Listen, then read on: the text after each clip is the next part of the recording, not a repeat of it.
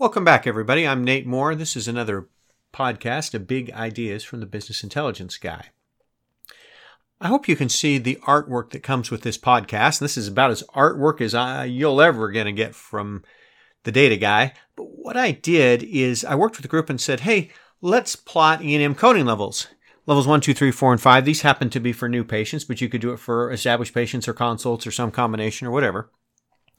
But it almost looks like a butterfly as you look at what these providers are doing.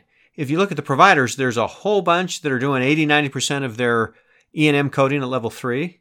There's another whole bunch that are doing 80, 90% of their E&M coding at level four. And one of the providers you'll see, if you can see in the graphic, the yellow line is the provider that kind of splits the difference and equals out the levels threes and fours.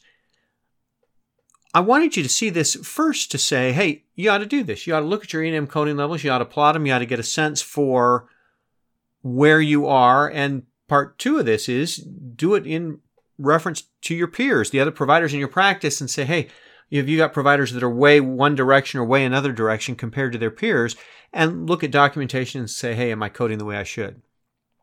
So the first point is look at your E&M coding levels. The second point is, hey, the way we got this data was to pull every billed charge from the current year and the prior two years. So we've got every single CPT code. And then once we've got that and we've got it in a pivot table, that's what drove this chart we just filtered the pivot table and said, hey, I only want to see 992012345 for new patients, and I only want to see this time frame, and I only want to see these providers. And as you narrow it down the pivot table, then you can do a pivot chart. And it wasn't very difficult to build data like this.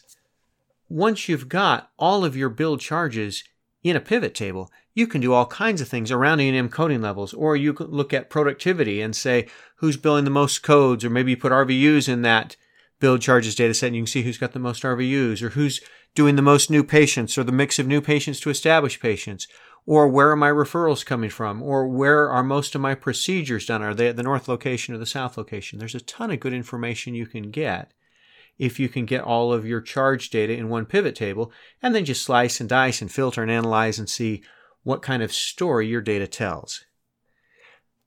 Where we're going with this data the kind of the uh, the genesis of this project was we're going to take this and three or four other pieces of data and pull it all into a dashboard so that the administrative team can go to the providers and say, here's where you are in relation to your peers in terms of payments or adjustments or charges or work RVUs. They've got some customer patient satisfaction kind of surveys going on. They've got some resource allocation things. We're going to gather that all into one spreadsheet throw it as a dashboard, and then let the spreadsheet tell the story as the administration meets with the providers to give them some ideas about where their practice has been and where they want to go with it. So I'd suggest you do the same. Grab some data, throw it in a pivot table. Particularly if you can get all your bill charges data, you can go to town for weeks with all kinds of questions that have just there's no better way to see your data than grab it all and throw it in a pivot table and start asking questions. If you really want to get some attention and you're comfortable with pivot tables, take that bill charges pivot table to your next partner meeting or shareholder meeting or next time you meet with a group of physicians, throw it up on the screen, bring your laptop, start playing pivot tables.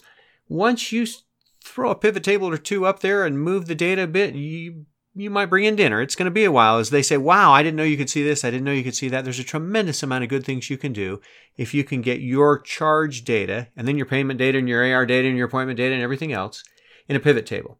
That's today's big idea. Grab your charge data, do charts like this, and see what kind of story your data has for you. Thanks for joining me on today's podcast. I look forward to seeing you next week.